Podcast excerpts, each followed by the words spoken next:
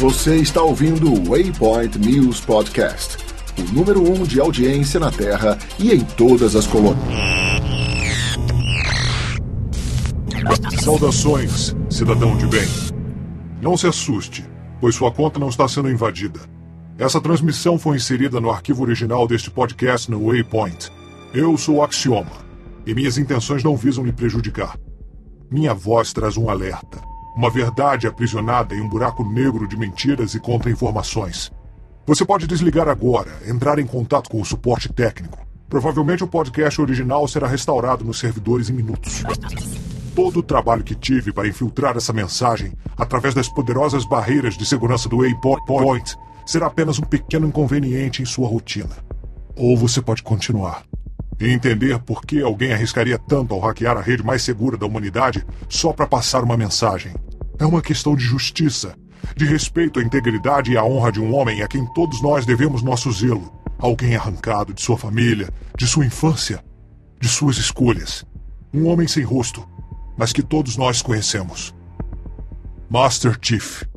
Você. Eu. Todos nós recebemos a notícia de sua morte com choque e pesar. Foi um dia fúnebre. Choramos por um herói sem rosto, mas que trazia a esperança que precisávamos. Poucos se perguntaram em que circunstâncias Master Chief morreu. Estaria ele realmente morto? Antes de você realmente acreditar nisso, precisa de informações. Mas eu não sou um teórico da conspiração. Tô aqui para revelar o que está do documentado. Documentado, mas não exposto. Omitido do conhecimento público por aqueles que desejam projetar sua própria versão da história. Não mais. Ouça e liberte-se da ignorância. Se você não andou prestando atenção, nosso mundo já esteve à beira da extinção várias vezes. Grandes cidades da Terra já foram atacadas, mas com o tempo voltamos a nos sentir seguros. A distância faz as coisas parecerem menos reais. Sentimos pouca empatia com a morte de estranhos. Tragédias se tornam estatísticas. Não obstante, o verdadeiro perigo é constante no espaço e nas colônias humanas em outros planetas. Você acha que é perigoso morar em uma colônia pelo que viu nos noticiários? A quantidade de documentos ligados a operações militares nas colônias é assustadora. É como se estivéssemos vivendo uma guerra oculta. Dentro das várias divisões militares, há o Escritório de Inteligência Naval, a ONI, que é responsável pelo desenvolvimento de tecnologia militar, fluxo de informações, espionagem e até mesmo propaganda. É uma divisão direta da UNSC, o Comando Espacial das Nações Unidas, com várias subdivisões, pesquisas e segredos. Se eu fosse encontrar a verdade, com certeza seria em algum lugar de seu enorme banco de dados, então eu invadi. Eu sei que nesse momento engenheiros da ONU estão tentando descobrir traços da minha presença em seus servidores, mas é inútil. Seu sistema é como um deserto de dunas e eu sou uma tempestade de areia. O mais importante reside no fato de que, em minha busca, me deparei com um belo registro das operações do Spartan John 117, o Master Chief. E não só pude comprovar o verdadeiro herói de guerra que ele sempre foi, muito mais do que sequer podemos imaginar, mas também encontrei sujeira escondida debaixo do tapete, os ensaios de uma mentira que a ONU nos contou. Por mais que a guerra contra o Covenant tenha acabado há anos, a humanidade os enfrentou por quase 30. No primeiro contato, em 2525, os alienígenas descobriram a colônia de Harvest e a atacaram até não sobrar muita coisa. Até esse ponto, nossas forças militares não haviam enfrentado nada desse tipo. Lembra quando eu falei da falta de empatia gerada pela distância? Veja a gravação que eu encontrei nos arquivos confidenciais da ONU. Alô? Alguém consegue me ouvir? Precisamos de ajuda! Estamos sob ataque na cidade de Glansheim Harvest e precisamos de evacuação! Essas, essas coisas estão matando todo mundo a sangue frio aqui! Até os aliens pequenos que pareciam inofensivos carregam armas, estão atirando em todo mundo. E os mais altos estão usando uma espécie de espada de energia, sei lá. É horrível!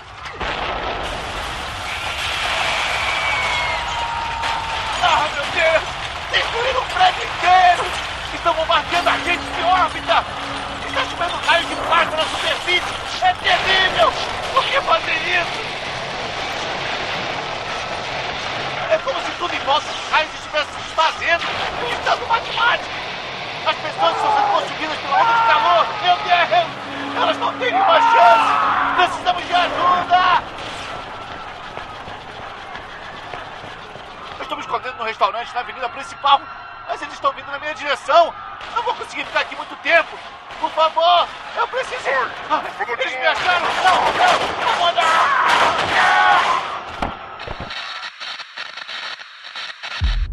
Não parece real, mas aconteceu. Enquanto você e eu assistimos a comédias leves e a noticiários fajutos. Foi então que John 117, acompanhando outros Spartans da chamada Equipe Azul, entrou em ação, destruindo um cruzador Covenant pelo lado de dentro e demonstrando o primeiro sinal de resistência da raça humana. O primeiro de muitos. Afinal, John se envolveu em aproximadamente 200 missões contra os aliens, o que lhe rendeu uma das patentes mais altas dentro da Marinha. Suboficial Master Chief. Porém, seu feito mais importante durante os primeiros anos de guerra talvez tenha sido em um dos dias mais trágicos da história humana. Você se lembra de Rich, não lembra? Base para diversas instalações militares e casa para civis. Em 2552, o planeta estava na mira dos inimigos. Enquanto uma equipe de Spartans chamada Noble Team foi encarregada de resgatar e entregar uma inteligência artificial de suma importância para a nave militar Pilar de Outono, Chief teve que destruir dados vitais que apontavam as coordenadas da Terra. Ele fez isso com maestria, afastando os aliens do nosso planeta natal, pelo menos por um tempo. A resistência durou apenas seis dias, com muitas perdas para os humanos e sequelas extremas ao planeta. Por mais que tenhamos começado a restaurá-lo recentemente, ainda estamos bem longe de vê-lo como era antes. Se não fosse pelo Master Chief, teríamos sofrido o mesmo destino de Rich e Harvest, e apenas vítimas de planetas vitrificados sabem o tamanho horror disso. Vitrificação é o nome que demos para os bombardeios de plasma das naves Covenant. Imagine rios e oceanos secando, árvores e florestas reduzidas a plasma e, eventualmente, a atmosfera do planeta se evaporando por completo. É uma morte violenta para o mundo. Para todos. Por incrível que pareça, o destino da humanidade poderia ser ainda pior. É, muito pior, se Master Chief não tivesse embarcado na nave Pilar de Outono. Ele saltou para o Sleep Space, atraindo todos os desgraçados alienígenas para ele. Deu certo? Sim. Mas o que aconteceu depois é tão improvável que, se fosse um filme, você não acreditaria. Situações desesperadas exigem medidas extremas. Mas, muitas vezes, situações extremas resultam em medidas desesperadas. Um salto incerto para afastar o inimigo os levou a um lugar improvável, foi o nosso primeiro contato com uma estrutura espacial colossal em formato de anel, que agora sabemos que é chamada de Halo. Master Chief conseguiu fazer com que os Covenant o seguissem pelo Sleep Space, mas não impediu que sua nave fosse invadida pelos aliens ao término do salto. E isso poderia ser um risco muito maior para todos nós. Por quê? Os militares seguiam uma regra muito rígida chamada Protocolo Cole, criada para justamente impedir que as coordenadas da Terra jamais caíssem em mãos Covenant. Algo que eles poderiam conseguir nos computadores da Pilar de Outono. Seguindo essa premissa, o capitão da nave, um cara chamado Jacob Keys, ordenou que Master Chief evacuasse o máximo de soldados que conseguisse para que ele jogasse a nave contra o Halo. É, é isso aí mesmo. A gente não pensa em coisas assim quando acorda e toma café para ir trabalhar, não é? que existam pessoas dispostas a fazer essas coisas para nos proteger. Mas não é só isso. Sabe a inteligência artificial que Spartans morreram para entregar a Pilar de Outono, lá em Rich? Ela tem um nome: Cortana. E a guerra poderia ter sido perdida se seu vasto conhecimento histórico, militar e estratégico caísse nas mãos do inimigo também. Só que enquanto o capitão estava disposto a destruir sua nave para proteger a localização da Terra, também deveria obedecer às ordens de jamais destruir ou deixar que uma inteligência artificial fosse capturada. O que ele fez? Ordenou que Master Chief transferisse Cortana para sua própria armadura Mjolnir. Parece loucura, né? O que você faria? Nessa época, o Chief já tinha 27 anos de combate contra o Covenant, e o capitão entendeu que ele merecia essa confiança. Mas nada é tão simples. Como se a guerra já não tivesse levado muitos heróis, os registros da ONI indicam que houve um pedido de resgate por parte do capitão Case, capturado pelo Covenant e mantido em um dos seus cruzadores, chamado Verdade e Reconciliação. Irônico nome, não é? Capitão Jacob Case falhou em sua missão heróica e ainda foi capturado. Como líder natural que é, Master Chief, com a ajuda dos fuzileiros sobreviventes de outros pods, liderados pelo famoso sargento Averick Johnson, partiu em seu resgate, invadindo a nave inimiga e tendo sucesso em sua missão, até descobrir a verdade. Como cativo, quis aprender um pouco mais sobre o Halo, sobre seu valor religioso e algo sobre o destino final do Covenant. Aliás, a ONI mantém um arquivo considerável sobre o Covenant em seus bancos de dados, essa bizarra irmandade de aliens, mas por algum motivo ele tem segurança muito acima do normal. Eu não vou descansar até trazer essas verdades até vocês. Só preciso de um pouco mais de tempo. Tô me dispersando. Deixa eu falar mais sobre o Halo. Kiss, o capitão capturado, descobriu que o anel gigantesco na verdade é uma arma e ordenou que Tiff aprendesse a utilizá-la antes que o Covenant o fizesse contra a raça humana. Ao investigar isso, Cortana, agora na armadura de Master Chief, monitorou as comunicações inimigas e descobriu que um mal há muito escondido foi novamente acordado. Bem ali, no Halo, naquele momento, eu achei algumas gravações da época, comunicação entre soldados descrevendo o que eles observaram. Já aviso que talvez não seja uma coisa muito agradável de se ouvir, mas é fundamental para entender a dimensão do problema. Capitão! Sargento! Alguém na escuta? Respondam, droga! Estamos sendo massacrados! Ah! Eu me perdi! Eu me perdi! Nós fomos atacados! Eram uns bichos escrotos! Do tamanho de cachorros! Não era Covenant! Nada que eu já vi antes! Kowalski morreu! Ele foi o primeiro! Nem viu quando o bicho pulou nele. De repente eram 10, 20, eu sei lá quantos. Velasquez morreu. Dutch morreu. Eu me perdi. Eram tantos. Sargento! Capitão! Mac! Eu tô sozinho. Alguém na escuta? Mac! Ah!